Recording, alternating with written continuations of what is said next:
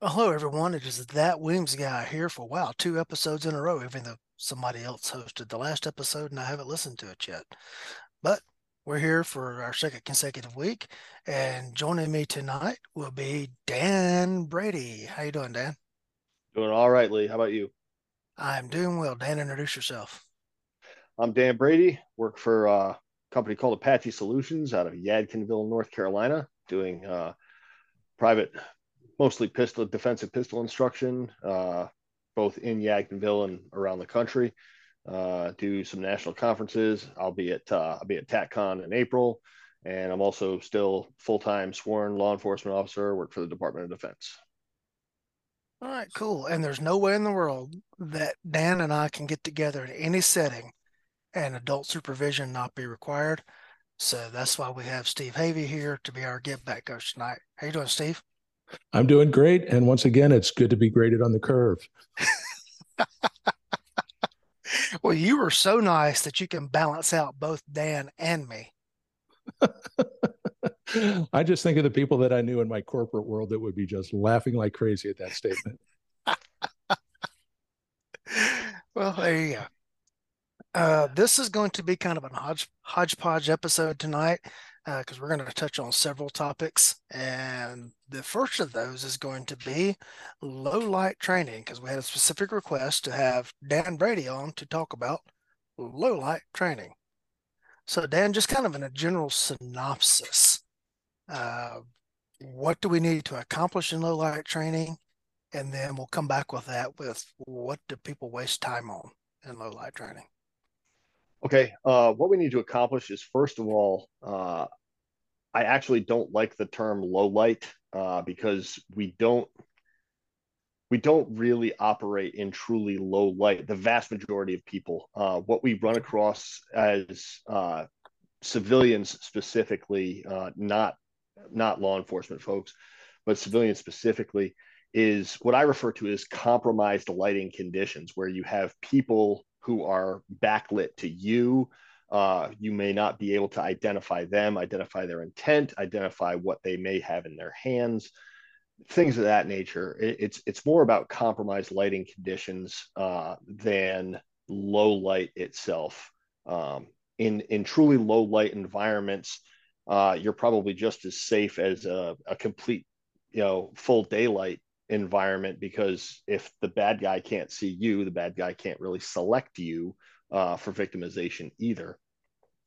But it's when you have uh, light in your face, you have some sort of photonic barrier you're dealing with, um, and you can be seen, but you can't necessarily identify threats along the way. So, what we need to do is we need to be able to deal with that in a uh, realistic application uh, and not something overly complex and legally questionable. There you go. I think one of the biggest issues that I see is the lack of any kind of discretion uh, training in low light. For instance, I can see that target because I have enough illumination to see the target and make an accurate shot upon it but can I see the target to identify whether or not that would be a cell phone or a firearm in someone's hand? Yeah, and I specifically addressed that in my low light class, uh, which I have one coming up actually in the early part of March. So, okay, will that be in Yadkinville? Yes, it will be. Okay, make sure to plug that at the end, please, sir. I will. As well as any other training that is coming up in Yadkinville or wherever Apache Solutions will travel. So, uh, what was the, what was the second part that you you said you wanted to address? Where do we waste time? Uh, what are what are the things we do wrong? Uh, if, if you go back to you know a, a, thousand years ago when you and I were rookie cops, um, and uh, weapon mounted lights started becoming a thing uh, that were fairly available. Um, eventually when they became bright enough and compact enough to be utilized in a everyday carry citizen manner uh, some somewhere around the the Surefire X200 to X300 transition, you right around there. Um, it really started to become very popular for civilians to have weapon mounted lights on their guns and mount one, holster it, and think that they're good to go. Um, you know, if oh, if I'm in the dark, I got my light right here and I can see see what I'm shooting. And it's a lot easier to to shoot accurately when your light and your weapon are co-located and you have a, a solid positive grip on that firearm. That is 100% true. Where people fail to apply a lot of thinking is as non law enforcement folks, how are you identifying whether or not that is a deadly force threat without your weapon mounted light? Because if you're pointed your weapon mounted light at what you think may or may not be a threat, well, if it's not, you have also pointed a muzzle of a firearm, at least in the direction of that uh, that that mental question that you have as to whether or not this is a threat. And if it's not a threat, in a lot of jurisdictions anyway, you've now committed aggravated assault uh, by pointing a firearm at that person. And even if it is a threat of some kind, but it's not a deadly force threat, now you have introduced a firearm into a hostile situation that may not have required one to begin with. So we waste a lot of time as civilians looking at uh, weapon mounted lights and carrying with weapon mounted lights. Uh, I, I did it myself in an off duty status for many, many, many years. And it's simply not necessary. Uh, I, I think people waste a lot of time not knowing what they need for uh, lighting, uh, per- defensive oriented lighting, and they throw a pocket flashlight in their pocket and you know it's a it's an everyday carry. It's a it's a full spectrum usage light. It's got 47 modes.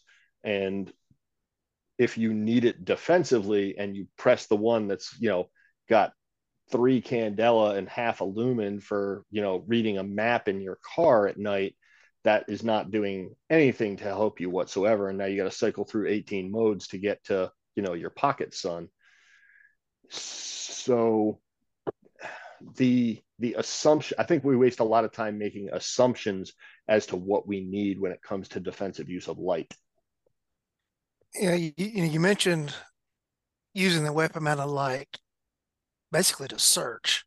And i see that as a problem with a lot of cops as well uh, you see it very frequently. Both well, I've seen other cops do it, and then I, you know you see a lot in like if you're watching use force videos, and like doing reviews, is you'll see folks out with that gun waving it all around, searching, and wherever that light is pointed, the muzzle is pointed, and that's violating you know all of the four cardinal rules that that typically get mentioned at the beginning of every firearm training session, and those are as Tom Givens would say, those are lifestyle rules. They are not range rules.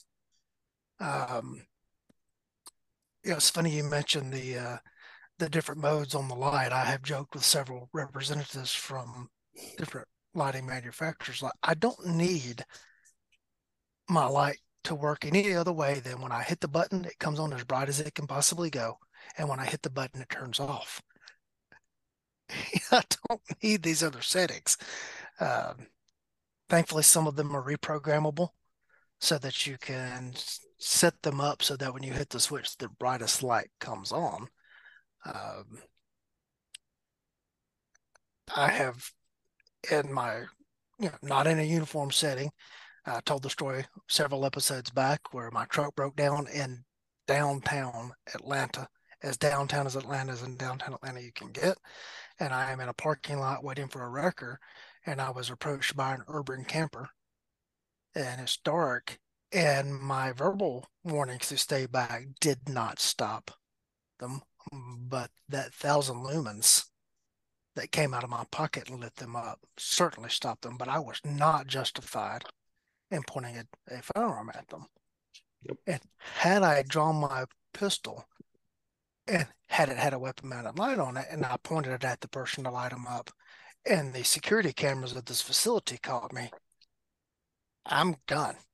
I'm toast because I was not legally justified to do that. And that's and that's where a lot of people, you know, make that mistake, and it almost it almost comes down to uh, you know the old i'd rather be judged by 12 than carried by six uh, you know thing that kind of gets tossed around when people don't actually know what they're talking about and you know the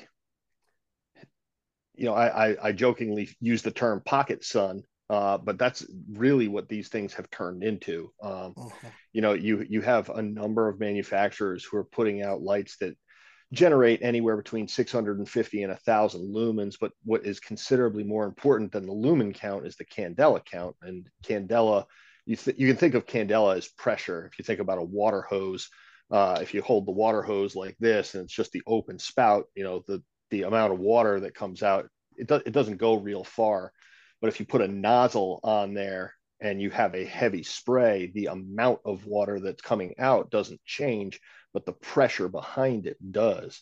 And if you think about candela as pressure, that hot spot of, of how much, uh, how intense that hot spot is, that's that's what candela is. And so, you know, you smash somebody in the face with something north of 25 or 30,000 candela, and it elicits a a physiological response. It is that startle, flinch away response when if you have dark or dim adapted vision and you get hit with that kind of you know that kind of change human beings are, are visual creatures 85 90% of our environmental information comes in through our eyes and if you either go from a lighted environment into a pitch black environment as a human being you will stop and allow yourself to adjust your vision so that you don't walk off a cliff and if you go from a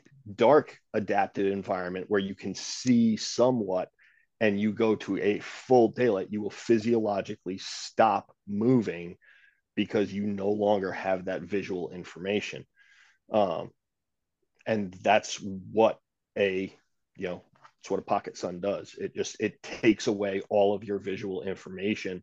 And as the, the, the subject, and it gives me all the visual information I need. Um, so you are both defeating any sort of photonic barrier that you may be facing, and you are also creating one yourself. Um, that in and of itself is an extremely powerful tool um, for information gathering on your part and information denial on the part of this potential theoretical adversary. Yeah, you know, the instance that I referenced where that individual was approaching me in the parking lot, they stopped, they froze when I hit them with, with the light. Uh, they, they were not expecting it. Uh, they were completely shut down and and not expecting that response.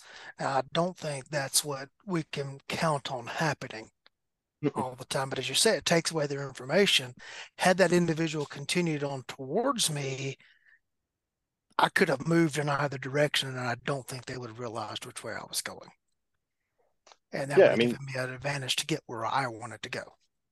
You know, hu- human vision doesn't adapt to changes in light incredibly fast, um, and you know, even if in that that scenario that you had uh, that you were talking about, even if it is an individual who's not a deadly threat but maybe a physical threat, going from the the bright light and even if they continue to approach and they're doing the the blinking thing and you add a little bit of this to uh, their day um, you know that t- that tends to you know if you use those in conjunction the bright light and the you know liquid carolina reaper um, you, you add those two together and that is an incredibly formidable hands off tool to maybe not eliminate, but certainly greatly diminish a, a non-deadly force threat. For our audio only audience, he was holding up a can of OC spray.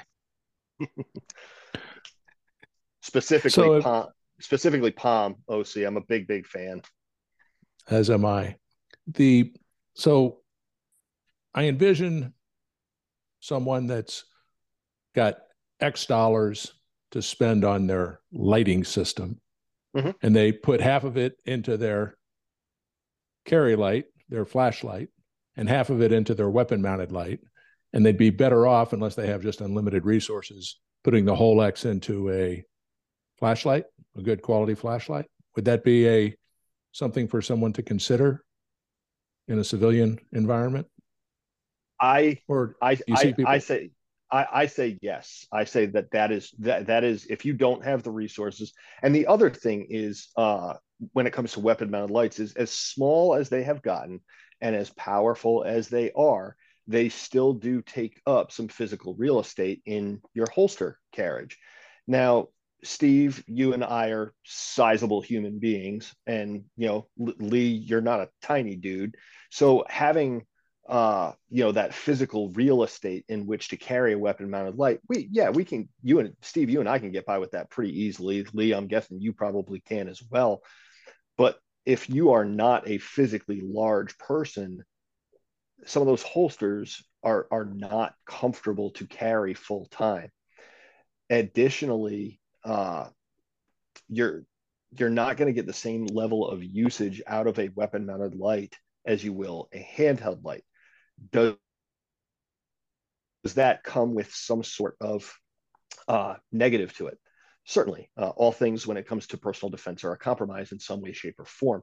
Uh, and that is if my non dominant hand is tasked with the light, that means it leaves my dominant hand only for things like accessing my weapons, whether they be non lethal or lethal, um, which means you you have to do some skill acquisition uh, in terms of being able to one hand draw your firearm and effectively utilize it. Um, it it's that is the I mean that that the usage of the light and the one hand manipulations uh, of the firearm should be the basis of most civilian oriented uh, low light or compromised lighting condition classes. Are the rules different for sworn officers? Legally, no. In all actuality, yeah. Um, you will see cops get away with muzzling folks on the street who do not need to be muzzled. I mean, everybody everybody here on this podcast and certainly i would say the vast majority have watched cops or one of the other what is it live pd was a thing for a while i don't know if it still is or not um, yeah any one of those shows where you know the cameras follow around actual police officers doing actual police work and if you watched more than two or three of those episodes you saw somebody get muzzled at some point who at no time posed a legitimate deadly force threat uh, or even something approaching a legitimate deadly force threat. And it, it is seen as commonplace. It just is. Okay. um, i'm not i'm not saying that that is the right thing i'm, I'm not saying that at all but i'm that's- saying it, that is that is a fact in today's society you if you steve uh, some some guy comes up into your corner store where you typically deal with uh, gas or whatever it is that you have to buy. Uh, you know, the missus sent you out at eight o'clock at night, uh, and somebody rolls up in there just being a complete buffoon and, and being loud and threatening and everything else like that, and you decide to unholster on them and tell them get out and everything else like that. You could very well be looking at criminal charges. Um, a sworn law enforcement uniform is not going to be looking at criminal charges. He may look at a suspension. He may look at uh, some sort of reprimand, um, Okay. depending on Well- the, depending on the agency. Right. The reason I asked the question is because there is somebody out there that has, and one of the reasons I asked the question is we have seen sworn officers do that. And somebody's out there going to be thinking, well, I see sworn officers do it all the time. So why am I going to be in trouble? Well, this is why. and that's why we're that's why we're discussing this tonight. Now, what about the guy that's sitting at home saying, "Hey, I've got my forty-seven thousand Candela, thirteen hundred lumen weapon mounted light and I can just bounce it off the floor, bounce it off the wall to illuminate what I'm looking for. So I don't have to have a handheld flashlight. I can, uh, what if I want to, if I've got a potential threat or I'm worried about it, I'll just bounce the light off of something to light it up. What do you tell that person? Uh, inside your own home, sure. Uh, what are referred to as baseboard lighting and umbrella lighting, those two techniques that you described. Uh, inside your own home, 100%. You know, you want to make sure it's not your teenage daughter sneaking in at two o'clock in the morning because she snuck out at 1030 at night after you hit the rack. Yeah, a- absolutely. You are not placing that that individual in danger because you are muzzle down or muzzle up depending on your circumstances and you can very effectively illuminate most uh, American living spaces, unless you live someplace absolutely palatial. You know, maybe Lee has a you know 4,800 square foot palace that he lives in. I don't know, but uh, you know, if if you have something that's got you know 25, 27 foot vaulted ceilings that aren't, uh, you know, most American ceilings are, are white or at least off white in color. But if you have something otherwise dark wood or something like that, then maybe that's not going to be as effective. But baseboard and umbrella lighting do work. Again, if you are in a CCW, concealed carry type situation, uh, might you get away with that? You you might, you might. But again, even if you are legally okay in your particular jurisdiction, or you have a very forward thinking, defensive minded sheriff, uh, some of the sheriffs down in Florida, I can come to mind who uh, Grady. Are, uh, yeah, uh, who who who are all about uh, civilians defending themselves. You know, maybe you're not looking at some sort of criminal issue there, but again, you are now un, possibly unnecessarily, quite likely unnecessarily, introducing a projectile weapon into a unknown environment. Um, and I mean, Steve, you and I were just in Cecil Burch's class together uh, up in Yadkinville, and when you're talking about uh, confrontations in, in in entangled distances, you know, hand to hand distances, uh, I don't care how fast your draw is. Um, if you make a if you make a bad timing decision, that isn't your gun. That becomes our gun communism takes hold right then and there in that tiny little space and you know now it's a fight over what used to be your gun and is now our gun um, and that's not a situation that anybody needs um, mm-hmm. that's that that's my take on it uh, that's the, okay. the the take in several uh, high level instructors who who teach that uh, in, the entangled fighting sort of thing, timing decisions, very, very important. And introducing a weapon before it is time to do so, real bad move. As we saw in the class. By the way, we should take a moment now to uh, remind everyone that just as Lee is the uh, designated SHOT Show survivor, should something occur, we are uh, doing this show during the Super Bowl. It's probably approaching the end of the second quarter about now. We don't know because we're isolated because we are the designated Super Bowl survivors. So some, some unnamed country that uh, you know, like the one that had fifth gen fighters in Top Gun Maverick, unleash a subliminal advertisement that takes over the minds of most Americans. You can count on Steve, Dan, and Lee to come to your rescue. And now we return to our regular programming. Yeah, I have not watched an NFL game since 2016. I guess the 2015 season was the last time I watched, and quite frankly, I don't care if the players protest and kneel. They've got a right to do what they what they want to say in that situation. I just got tired of the wall to wall coverage of it, and sports is supposed to be my it's an entertainment. It's my escape from the world. I don't want my entertainment corrupted. I'm also protesting the fact that the Washington Redskins no longer exist. Uh, I was raised as a Redskins fan. Um, because I am uh, supposedly related to Sammy Baugh. Who, let me say his name correctly, Sam Baugh, because in his later years he did not like being called Sammy. uh, my great uncles insisted that I be a Redskins fan, and so I was. And so, since the NFL has decided the Redskins no longer exist, they decided they don't need me as a customer. So, but well, anybody else who wants to watch, go right ahead and have fun. I still watch the NFL, but I love Lee and Dan, so that's why I'm here. you know, they'll probably talk about what happened tonight during the news tomorrow. So I'll know who won. I just now my dream Super Bowl matchup was always the Redskins and the Chiefs. And the Chiefs have done their part, but the former Redskins have not done theirs of late. But uh, oh well. I refuse to acknowledge the commanders. Now I actually thought the name Washington football team was kind of cool.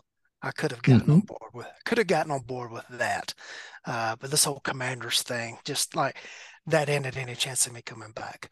Okay. Uh, well, I was I was trying to interject a you know yeah. a light uh humorous moment in there, Lee. Yeah, I know. I know. I'll leave it to leave it to Lee to wreck something like that, Steve. just... He's got those buttons. It's like yeah. everybody wants to know how do you get Lee to smile when they're taking pictures? It's easy. It's so easy. All you got to do yeah. is say something derogatory about Hearn and he'll yeah. smile. Well, yeah. They want to do things like pinch him or goose him or whatever. Lee, please smile. Just say something bad about Hearn and then take the picture. Okay. Yeah. Um, by the way, I was involved in a shoot off amongst a bunch of instructors here recently that the level of trash talk in that far exceeded anything that uh, that Hearn and I do. It got ugly and sporty there for a while, all in good fun, of course. Oh, okay. Um, you know, something about the weapon mounted light from that last discussion that you brought up, Steve. I'll piggyback off what Dan said. There's no way for the weapon mounted light to be utilized in that setting without the weapon being out of the holster. Mm-hmm. And I think I think Dan covered the problems with that very well, and we're going to come back to that class that you two guys attended. But I want to point out to another thing with that. You know, Dan mentioned in the home and I, I agree to a certain point. But the other issue is, I watched a video this morning of two deputies in a county in Texas just god awfully performing in a use of force incident. I said, I don't know whether they're going to come out ultimately to be deemed justified in this use of force, but they knocked on a door and announced themselves as the sheriff's office. And then an individual is seen walking through the house towards the door. They're looking through the front windows and they see that this individual is carrying a firearm. And they shot enough rounds that each deputy reloaded. So you figure both of them are carrying duty sized guns, so figure 17 plus one. And they both shot through an entire magazine. They both reloaded and dumped rounds from the second magazine. So 40 plus. What's that? So 40 plus rounds. Yeah, so 40 plus rounds easily. Um, now, this, I hope that this person is innocent and survives because they were transported and treated at the hospital and are going to make it. Now, Dan, I would like to think that if you and I are on a call and we put 40 something rounds at somebody, Mm, they ain't gonna be transported and survive. If they do, we need to quit doing what we're doing. Um, now, were they shooting? Were were they shooting from the exterior into the interior through yeah. the structure?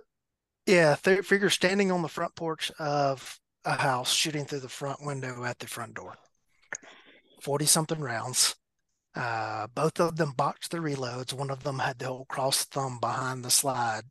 Uh, oh, and there was the ever present, let's get on the radio and tell everybody we're in a shootout in the middle of a shootout. And the person was wounded and survived. Now, obviously, I don't want anybody killed, but uh, yes, this person survived. Let's hope they're, you know, innocent in the whole thing. Um, but I don't know if that's going to be ruled justified because I, I would, I would, I would, I would have to know the totality of the circumstances, what the call was.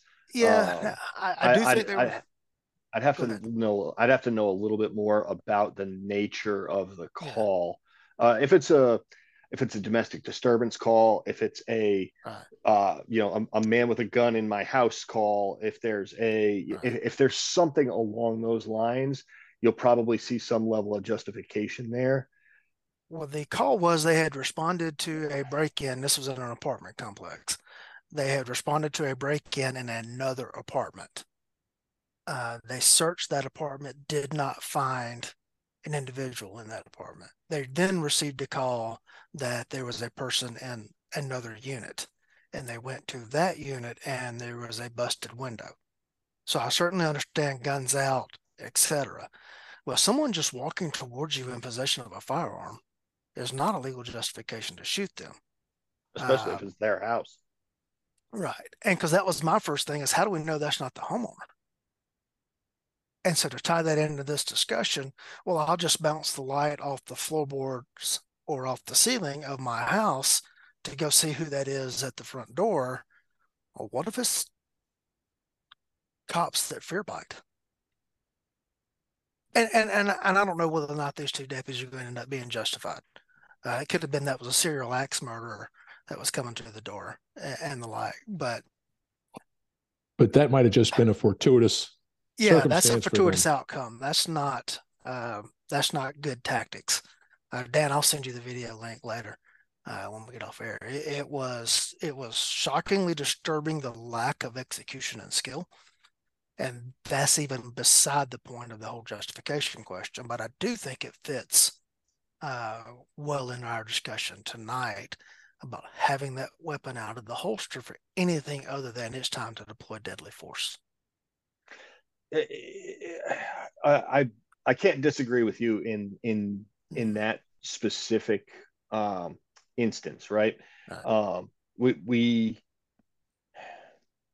as law-abiding citizens, off-duty cops, on-duty cops, it really, really doesn't matter. People people with guns in America, uh, we need to exercise some level of due diligence in what it is we are bringing our guns to.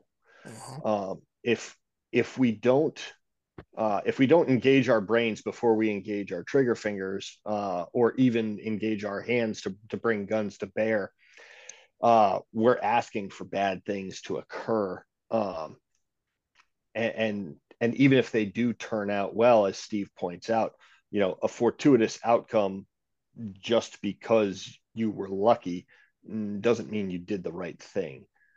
Um, you know, I pe- people say people tell me all the time, you know, when with home defense stuff, well, just barricade your your bedroom door and you know you call nine one one from there. Uh, I live in a single floor, split floor plan house with teenagers. Uh, my bedroom is on one side, kids' rooms are on the other side. If I have a forced entry into my home, I I have no choice. I have to leave my bedroom to to get to my kids. I have to. So that brings into question okay, under what circumstances am I bringing what to that fight? Is is a light going to be advantageous or disadvantageous? Uh, I'm going to say it's advantageous. But if somebody's knocking on my front door, even if they're doing the cop knock, you know, the, the Mhm. cop knock with their with their foot at the base of the door, um, I, I may bring a I may be bringing a gun with me because I don't know precisely who is at my door until I physically see them. But then again, technology being the wonderful thing that it is, I can pick up my cell phone and engage all my cameras and I can look and see who's there before I go to my door. So yeah. You may have just heard in the background part of my home alarm system because something just activated the Terrier. And I don't know if my mic is picking it up or not. Uh, that's your trouble. The hound dog is bass, And uh, it gets very loud here should anything disturb it. And there's bass uh, just fired up. So whatever it was activated both parts of the, the security system. Uh, Steve, I want to go back to your question about if you were going to, you had X amount of dollars to spend on lighting, where would you spend it? Uh, I would argue that for most people in the private citizen context, that a flashlight is a flashlight is always a flashlight, in that that handheld flashlight you can take into places that you're not going to be allowed to take a weapon, mhm. and it still has those same uses that you can use as far as like identifying threats, dissuading threats, what does this read say because I can't read it in the dark. All those same uses that it would have, uh, other than identifying a woman, you know, specifically for the purpose of shooting them, it still functions as a flashlight. And so if you're only going to have so much dollars on it, I would say spend that on an actual handheld light. And the other thing I, I used to tell people all the time, you know, that I work on a campus or I work on, so I, I'm not allowed to have a firearm or a knife or something. Get yourself a good flashlight because it will solve a lot of your problems. Having having your wits about you and having a flashlight and having, you know, maybe something like pepper spray if, if it's really good brand. And I won't get into all that right there, but that flashlight's still always just a flashlight. Well, And a flashlight, legally- a flashlight can be a flashlight, but not all flashlights are created equal. Right. And- I, I used to send them to a local shop here in town. Steve, you're gonna be familiar with Cloud Armory, which is actually owned by Ninth District House of Representative Representative uh, Andrew Clyde in Congress. Uh, I would send people out there. Go in there, tell the salespeople that I sent you. You need a flashlight, and of course they would take them and give them a good steel, you know, steel constructed flashlight that had DNA scrapers and the, and the like on it. That it could also be used as a little Kubotan if it needed to be. But Mhm. if they get stopped by the cops, it's still just a flashlight. But a lot of people will balk at spending that much money on a flashlight, and they shouldn't. Right. Well, L, I, you know, if you're willing to spend 150 bucks on a weapon mounted light and a, and an additional hundred and some change on a holster that's going to carry that weapon and weapon mounted flashlight, um, stick with the holster you've got and spend $200 on a flashlight. hmm Um, I, I've I've carried I've carried flashlights. Per, I think from every major manufacturer. I've tested uh, flashlights from a lot of manufacturers. Um, another cadre member from Apache Solutions, Zach, uh, has his own lumen tube, his own lux meter. He actually does independent testing on lights, um, and yeah, I mean he's just nerd is not enough of a descriptor. It's just not accurate enough. He is so far deep into it. Um, and dollar for dollar, um, the the light that I carry right now is is is probably the best one uh, I can think of. Um, it it outperforms Cloud Defensive, it outperforms Surefire, it outperforms Modlite. Um, and it's eh, about 220 230 bucks so And to save me 37 emails next week, please go ahead and tell them what light it was. uh this it, this is a, a malkoff m-a-l-k-o-f-f it is a malkoff e2 xtl um and it's a 18650 rechargeable lithium ion battery light uh and it produces I want to say it's around 800 lumens, uh, but it's like 55,000 candela. It's it's physically painful uh, to to take a, a, close range blast of light to the face. Um, uh, you you you can feel you can feel the heat on your hand in about three seconds if you're holding it three or four inches away. It's a lot of light. So if it accidentally comes on in your pocket, you know about it pretty quick. Well, um, it really can't. It, I don't know if you can see it, but the the the tail cap bezel actually is recessed very very Mhm. well, um, and I can I can put a significant amount of pressure here and not not not touch it off. I, I mean I I physically have to have to get in there to, to light it. So it's like putting the shell into all the way into the shotgun when you put your thumb in there. Okay. I'm a big fan of the Surefire Stiletto Pro. Uh, I don't know what they cost because I didn't pay for mine. Um, but I, I have one. I really like it because I like the way the pocket clip and the flat profile of it works. And it just slides into my offside front pocket. Mhm. And it's just there easy for me to attach. And I've programmed it so that the bright brightest light's the one that comes on uh, when I when I turn it on. And I use it constantly um, as just a lighting source to see things, much less uh, for any kind of safety purpose. and I really, really, really like it. Uh, it's funny. Prior to that, I had just the regular Surefire, and uh, if you'll forgive me, I'm going to tell a story about my father really quickly, and hope I don't get emotional.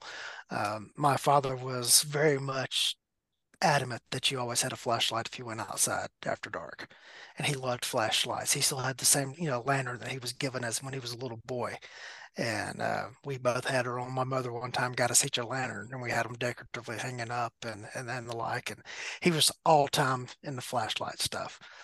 And so when I received my Stiletto Pro, I just happened to be meeting him and my mother for dinner that night, and they live about an hour from from where I do. And as they were leaving, I handed my father my old stiletto. Said, hey, hey, pops, hey, I just got a new flashlight today here's you can have mine that I was using. It charges off the same cable as this as the Surefire Sidekick that you already have. So great. And I handed it to him and I shut the door and they drove off. And like I said, they live about an hour from where, where I am and where the restaurant is. And he called me when I got home, when he got home and it was after dark. He said, Do you know what I did with that light you gave me? I said, I handed it to you and I shut the door to the truck. It's got to be in the passenger seat. His, all right, well, tomorrow I'll go out when it's light outside and I'll look and see if I can find it. And I just couldn't help myself. I said, hey, Pops, you know, if you had to get flashlight, you could go find your flashlight. yeah. So, and have a backup flashlight.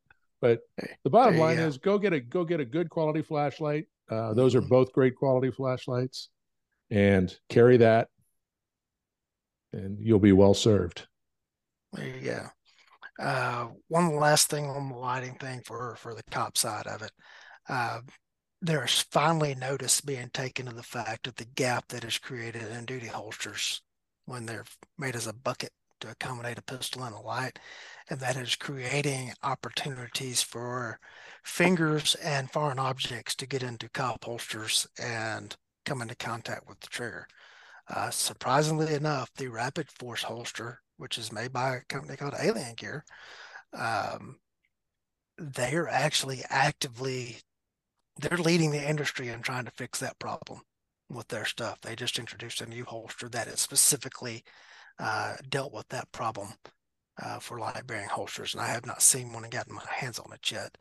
Um, but I will say they are ahead of the game on what some of the other manufacturers are doing. I did two weeks ago receive a holster that I had ordered for a pistol with a weapon mounted light.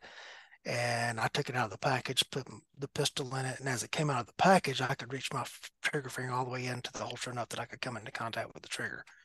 I did play with the retention enough that I could make it where I could not come into contact enough with the trigger to press it, but I could get my finger into there.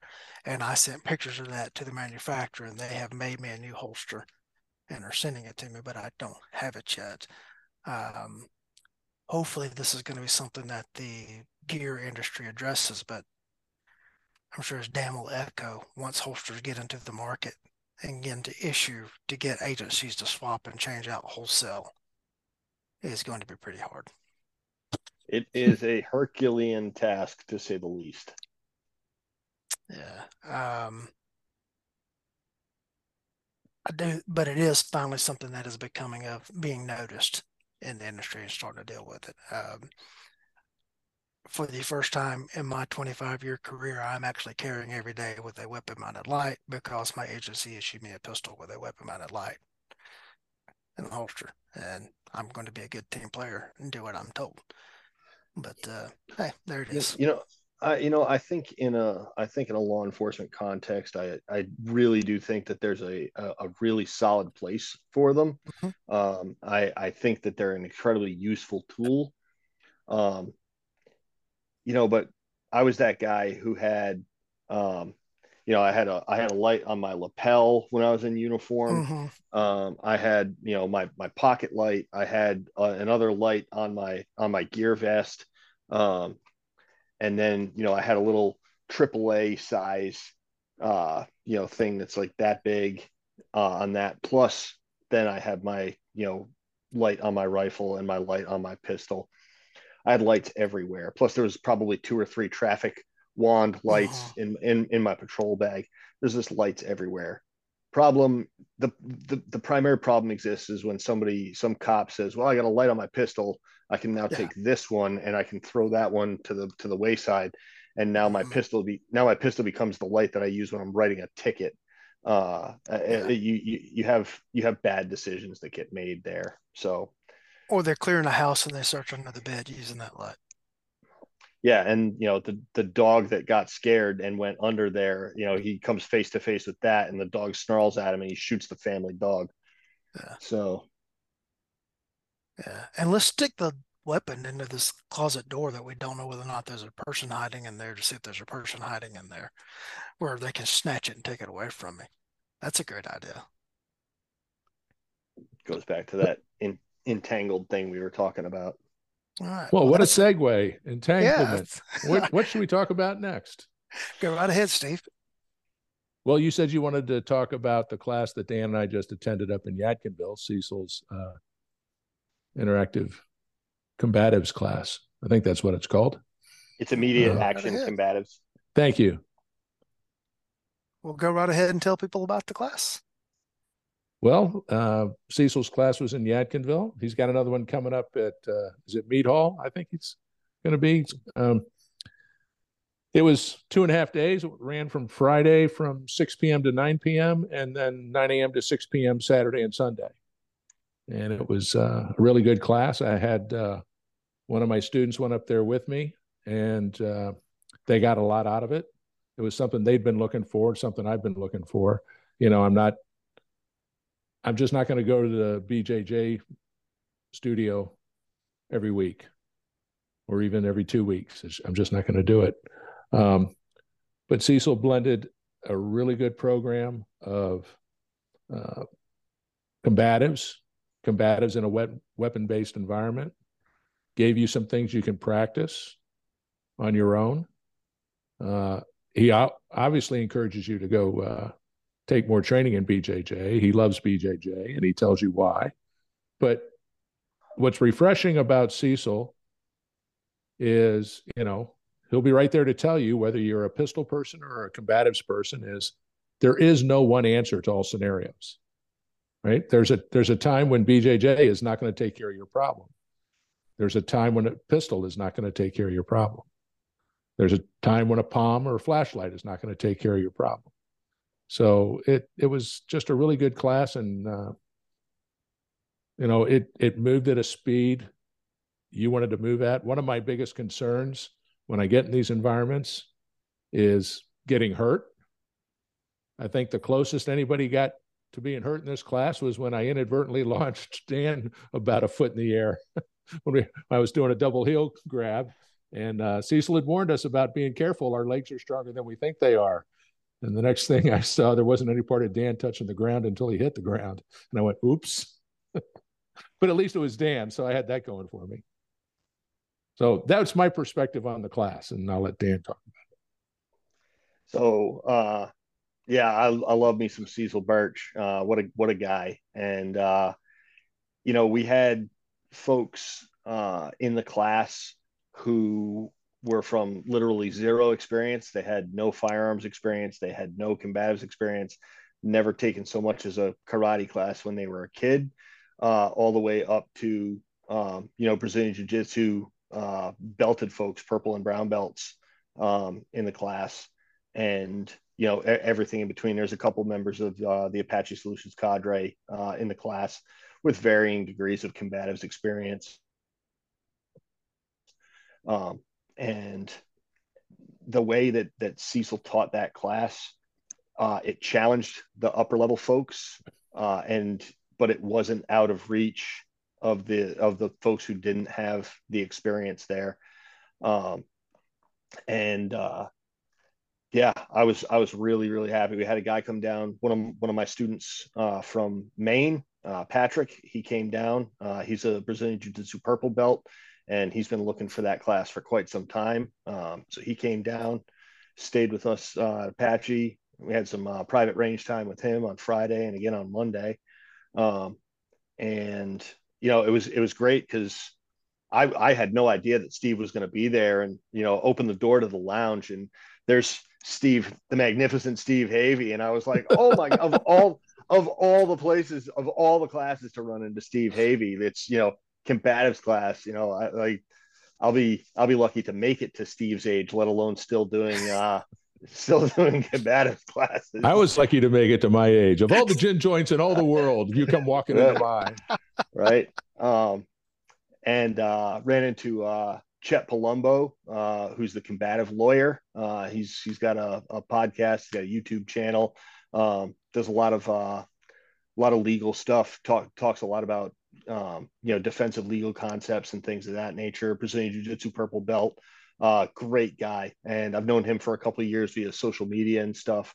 Uh, but this is my first time interacting with him in person. Fantastic dude, um, and it, it was it was just a really great class. Really enjoyed that. And I was very sore all week. My my my sh- my shoulders are junk anyway, but yeah, my shoulders, my elbows, I, I was I was I was not feeling my my best my best life that that week. What kind of stuff did you guys do in the class?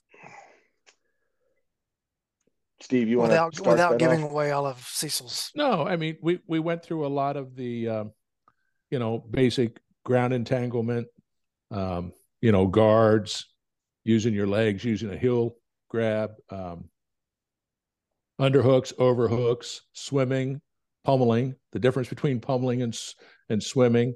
How to you know maintain your posture. How to keep your waist below the other guy. I mean, a lot of a lot of basic stuff that we didn't know those of us that haven't taken that type of thing. I mean i you know we get a little bit bit of that in ecqc i went through ecqc it was you've been through ecqc lee. Mm-hmm. it was like ecqc without the sims around and without the guys that have been there three times and they're coming back so they can figure out how to beat you up. Let me show you let me show you how i can fold you with your clothes on to right? So um i mean there was one lady she came with her husband specifically so she could throw her husband around. You know, that was that was her goal for the class. Uh, the really good part for both the weapons based guys and the BJJ guys, right? Because you had guys there that were really into BJJ, but maybe not so much weapons, and some that were into weapons, maybe not so much BJJ or grappling, any kind of hands on entangled fighting.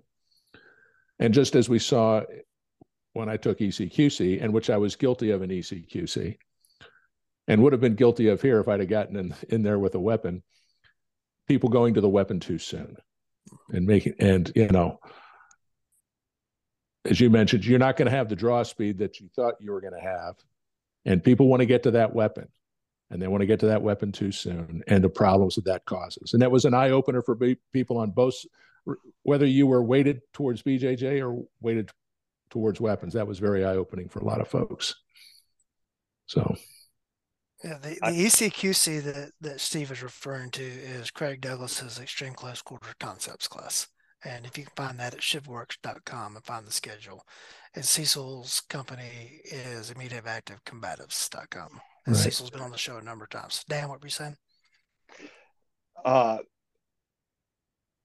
you know, Steve hit on a really good point there is that uh, a lot of gun folks uh, when when you start to go hands on um, and you get in that entangled space, uh, the gun becomes a safety blanket mental, mentally, uh, and you know they have this emotional uh, reaction of if I can get to the gun, everything will be okay because they're gun people, right? And they've fired tens or hundreds of thousands of rounds and they're very skilled. They know that they're very, very skilled with the gun um, and that is not just a intellectual knowledge it is a deep rooted emotional connection that you have with that tool and it it makes everything okay. But when you contextualize that and like i said at the the early portion of the podcast um, it when you make that poor timing decision that becomes our gun. Um, it's it's no longer yours um, and and fighting over a gun. I mean, you guys have both been through ECQC, and I've, I've been through it as well. Fighting over a gun, um, even a, even a Sims gun, is a uh, it's a harrowing experience. I, I, think that's the the best way to put it. it. You have a you have a lot of um, a lot of emotion involved in that, and if you if you make that mistake in training, you may end up with a painful lesson. Uh, you do that in real life, you you, you might not walk away from it. Um, so it's best to make these mistakes in a well constructed uh, class like Cecil's or Craig's or Cliff's or um, you know anyone John Valentine, any any one of the other uh, you know combatives guys who are uh, you know Ben Aubin from Redbeard Combatives. There's a number of guys out there who just have really dialed in classes that mix uh, you know grappling in a, in a weapons based environment and if you haven't taken if you're listening to this podcast and you haven't taken one yet step outside your comfort zone and do it. If if if if Steve Havey can do it and Lee Weems can do it and Broken Dan Brady can do it, you can too. You mentioned Cliff. Is that Cliff Byerly? Yes. What's his company's name? It's slipping my mind right now. Oh, you would ask. Um, While he's looking me, that up, yeah, I mean, go ahead. I'll let me. I'll segue for you, or I'll uh, interlude. Just to be clear, I loved ECQC class and I would highly recommend it. And I love Cecil's class and I would highly recommend it. If you can only take one, take the one that you can get to. Personally, having been through both now, I took them backwards. I took ECQC first and then I took Cecil's class. Cecil's class would be a great prelude, not a prerequisite, but a great prelude to taking uh, ECQC if you can swing both that's what that's the way i would do it you'll get some basics there that'll help help you out a lot. There it's interesting uh, craig's class has both sim rounds in it and it has live shooting in it. And it w- had a couple of uh, guys that were in the ecqc class that we took lee. They didn't show up for the last day because there was they just i don't i don't know why but um, it, it was a real shame. They're both great classes, and they will both drive home, amongst other things, the need to avoid getting into confrontations to begin with. Yep. And that's one of the biggest things I took away from my ECQC after I got folded in half enough times was I don't want to get in that situation. And what am I going to do to keep my ass out of it? Excuse my language. Mm-hmm. Yeah. So, as Dan touched on something that we need to, I think, really delve into gun people have that emotional connection that they think they can get to the gun, everything's going to be okay. Um, Tell me I'm wrong. Tell me I'm uh, wrong. Uh, oh no, no, no, no, no! You are not wrong whatsoever. Uh, it's my my happy place. I, I feel like I can handle anything if it's just a shooting problem, uh, especially at pistol distances. I, I'm not. I know everything can go wrong if a fight ensues, but if it's solved this problem with my pistol, I'm pretty confident that I can solve this problem with my pistol. Uh, the where that comes off the rails is this whole, you know, personal distance, grappling, close quarter stuff. If folks, if you think there's no way you can miss it three yards, try yeah you might not be able to miss it three yards as you're standing flat-footed at a stationary two-dimensional target that ain't moving uh, try doing it when you've been in the, been fighting for a minute or so let me tell you a minute is a long time to fight or even not that long uh, you're wrestling and grappling with someone and they're entangled with you and they're moving you know, in the opposite direction of where your gun is and you're trying to catch them uh, i think it's and floating is a very bad thing in that that situation.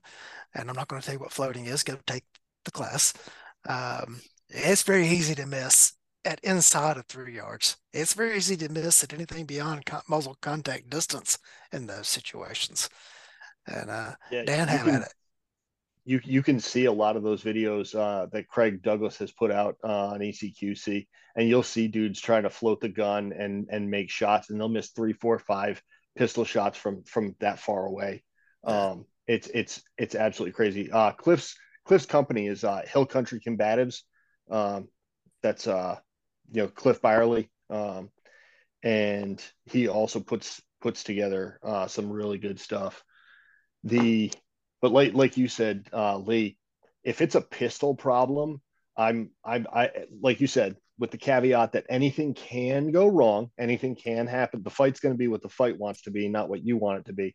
But if it's a if it's a pistol problem, I have a high degree of confidence in that. You know, there's there's four or five hundred people in the country who are better pistol shooters than me, but I'm friends with all of them. So, like, well, I, I don't have anything to worry from those people because I'm friends with all of them. Right. It's you know, but when you do, when all of a sudden, you know, you're at that contact distance and six foot seven, 250 pound Steve Havey's got his mitts on you, just like, yeah.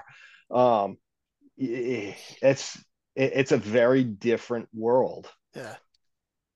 Yeah. I had a conversation with the baby cop the other day that in a scenario situation, they asked me at what point would I have drawn my firearm? And I said, we don't have the same answer to that question uh, that, that that answer for you and that answer for me are not the same um, because I know exactly how long it's going to take me to perform certain tasks when I need to start that task, etc. You don't know that at this point in your career. So don't be trying to do it on when I would do it or someone else would do it.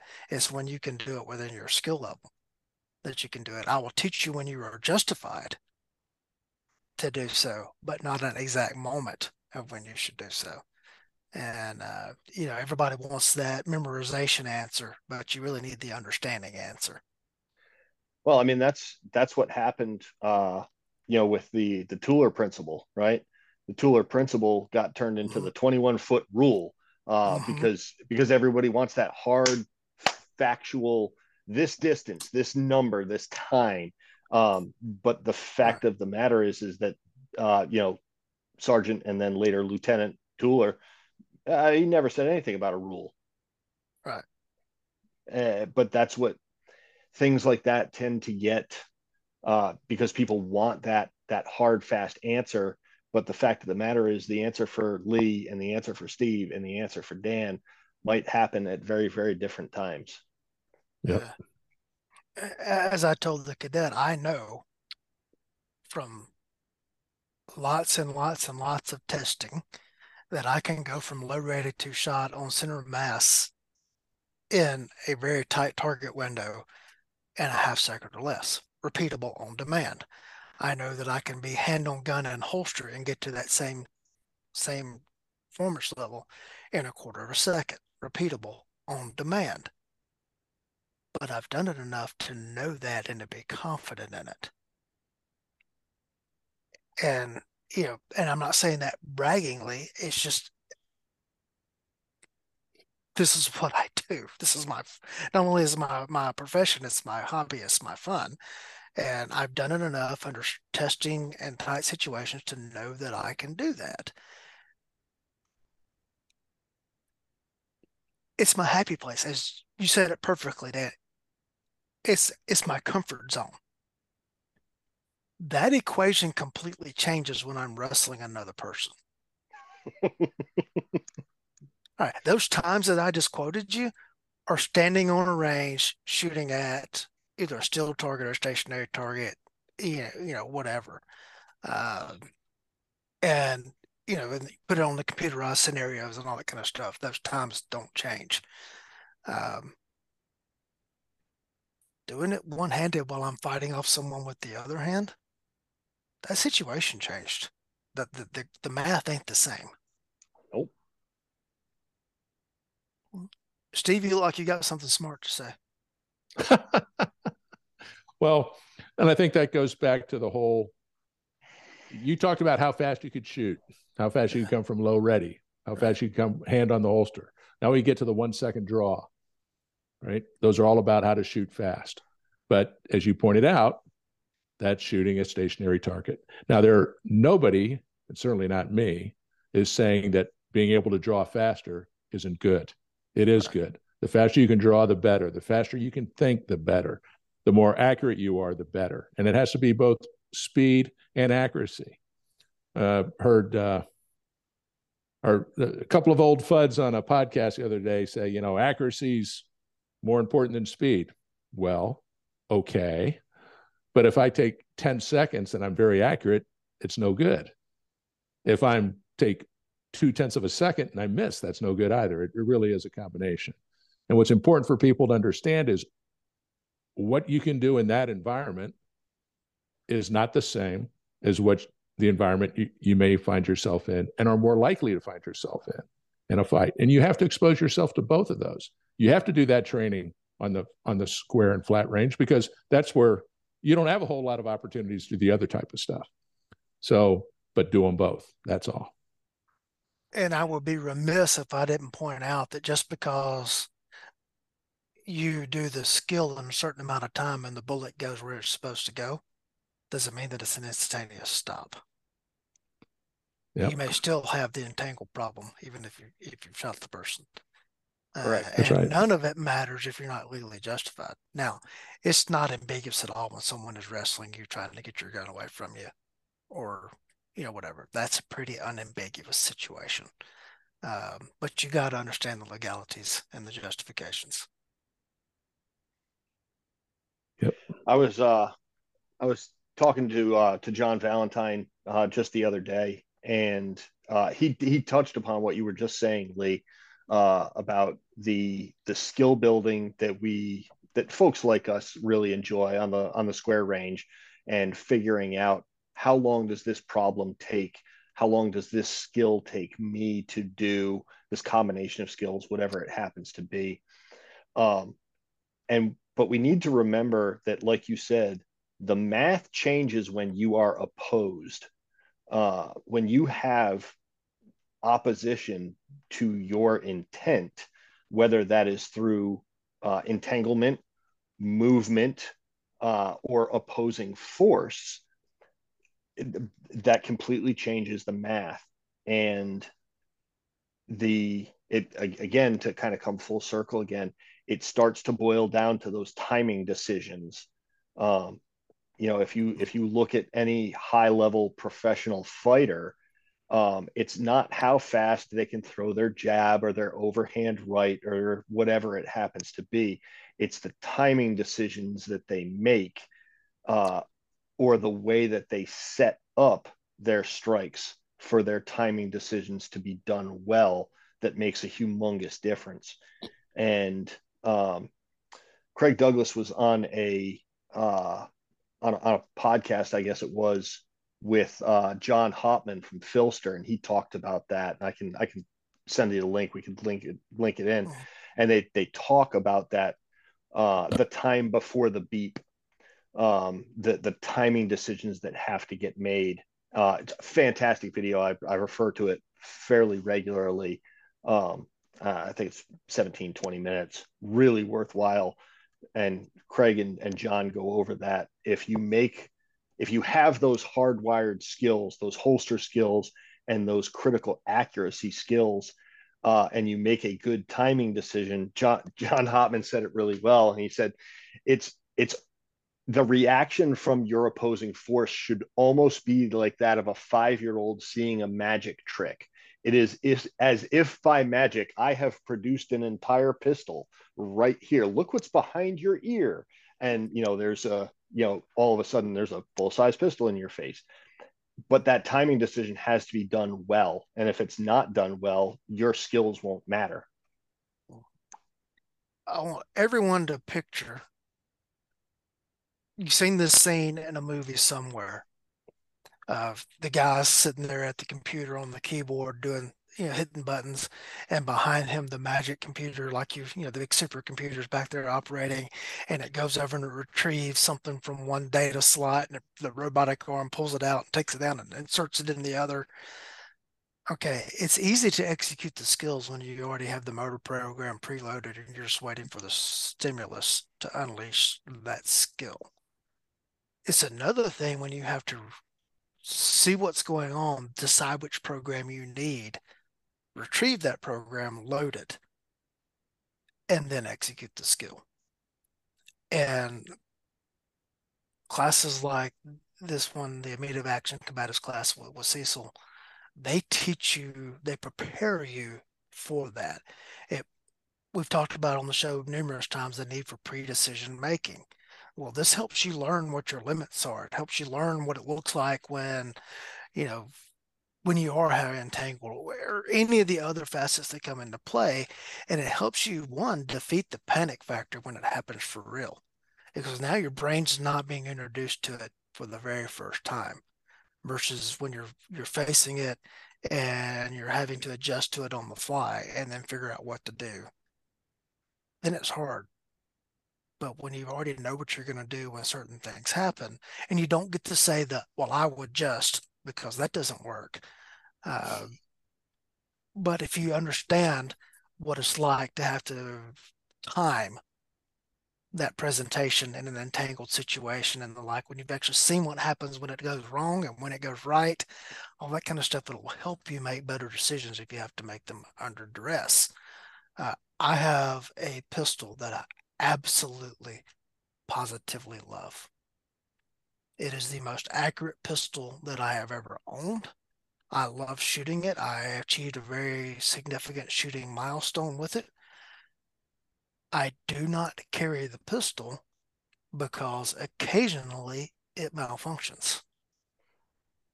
Now, I know what causes the malfunction, and I know the manufacturer would fix it if I send it back to them. The problem is, is that the pistol's worth more to me as a training aid as it is than just having another gun that I got plenty of guns that function flawlessly that I could carry. The reason, one of the reasons I love this pistol that occasionally I get that unexpected malfunction and then I have to diagnose that it happened and I have to fix it. And that is so or so much more than standing on the square range and setting up malfunction drills that I have to clear. Because I never know when it's coming. I may go through three, four, five, six, seven range sessions and it doesn't happen. And I may be in the middle of the eighth range session and all of a sudden there it is. I got to fix it. And there is value in that to me because it prepares me for when I have, when I have to do it. It's, I know how to clear malfunctions. You, you put me on the timer and I can do it, but oh my gosh, my gun just did it. Now what did it do? Now fix it. That's why you go to such a training class. And what do you talk? Yeah, the the the thing uh, Cecil touches on on that, but the you said, well, I would just, sure you would. Um, the a, a, lot of a lot of folks talk about uh, dirty tactics in fights, right? Mm-hmm. Thumb in the eye, you know, jamming the windpipe, uh, you know, punches to the groin, what what a biting, what whatever. Um, and Cecil addresses that a lot in that class, um, and how how realistic the I would just uh, is under those circumstances. Um, the analogy is often made about you know professional fights, mixed martial arts, boxing, whatever it happens to be, um, and they're like, well, they're not, uh, you know, they're they're they're playing by rules. That that is true. They're playing by rules. They have weight classes, all those kind of things but the fact of the matter is, is you're not looking to jab somebody in the eye um, when you just got hit by a car with that dude's right fist. Um, I, I, I, I don't think a lot of people who haven't engaged in either recreational uh, or competitive martial arts or uh, combatives training, um, I, I don't think they appreciate the sort of computer reset that occurs uh, when a guy my size hits you with a right cross. It's it is it is a stunning feeling that you don't recover from immediately, even if you are a rather skilled fighter. Um, one of the reasons that uh, you know, we we talked a little bit earlier in the show, uh, before the show, about police academies and how long they should be and things of that nature. one of the reasons that I really truly believe that that police academies should be longer and should be more uh, intricately involved in combatives training is I really truly believe that a lot of excessive force that is used by police officers is used because they're terrified, they're scared, because they've never been hit in the face before full force by another human being. And uh, I, I think that you would see a lot of the excessive use of force because of fear, uh, not objectively reasonable fear, but subjectively unreasonable fear. I think a lot of that would go down um, if they had engaged in some actual combatives training, not some of the uh, how to phrase this uh, nicely um, control and restraint or defensive tactics stuff that is taught in police academies in service training nationwide. Um, there are some police forces out there, some some agencies that actually do um, entangled combative stuff. Uh, I know the Gracie School has some uh, law enforcement centric um, programs and things of that nature. I'm 100% behind that, but that is the exception, not the rule in law enforcement training. And I think that's one of the things needs to change. Uh, I strongly and wholeheartedly agree with with that statement. Uh, I think maybe you need to do it at as like an immediate post certification course, like post as in immediately after done, not post as in peace officer standard training. Um, had the initial certification, but then you got to stay for like two more weeks for more combative training or stuff before you actually get released from the academy. Uh, because if we do that to the level you're talking about during the academy, you're going to have injuries to the people, point that people have to drop out and come back to academies because they have to recuperate. So maybe it'd be a thing we've earned the certification, but now we've got two more weeks of combatives or three more weeks of combatives or whatever the like is. Um, Georgia has embraced the whole BJJ philosophy um, that has been integrated into, I know, the academy uh, control tactics uh, curriculum, and there's actually a now a specialty certification uh, from our Georgia Post for BJJ instructor.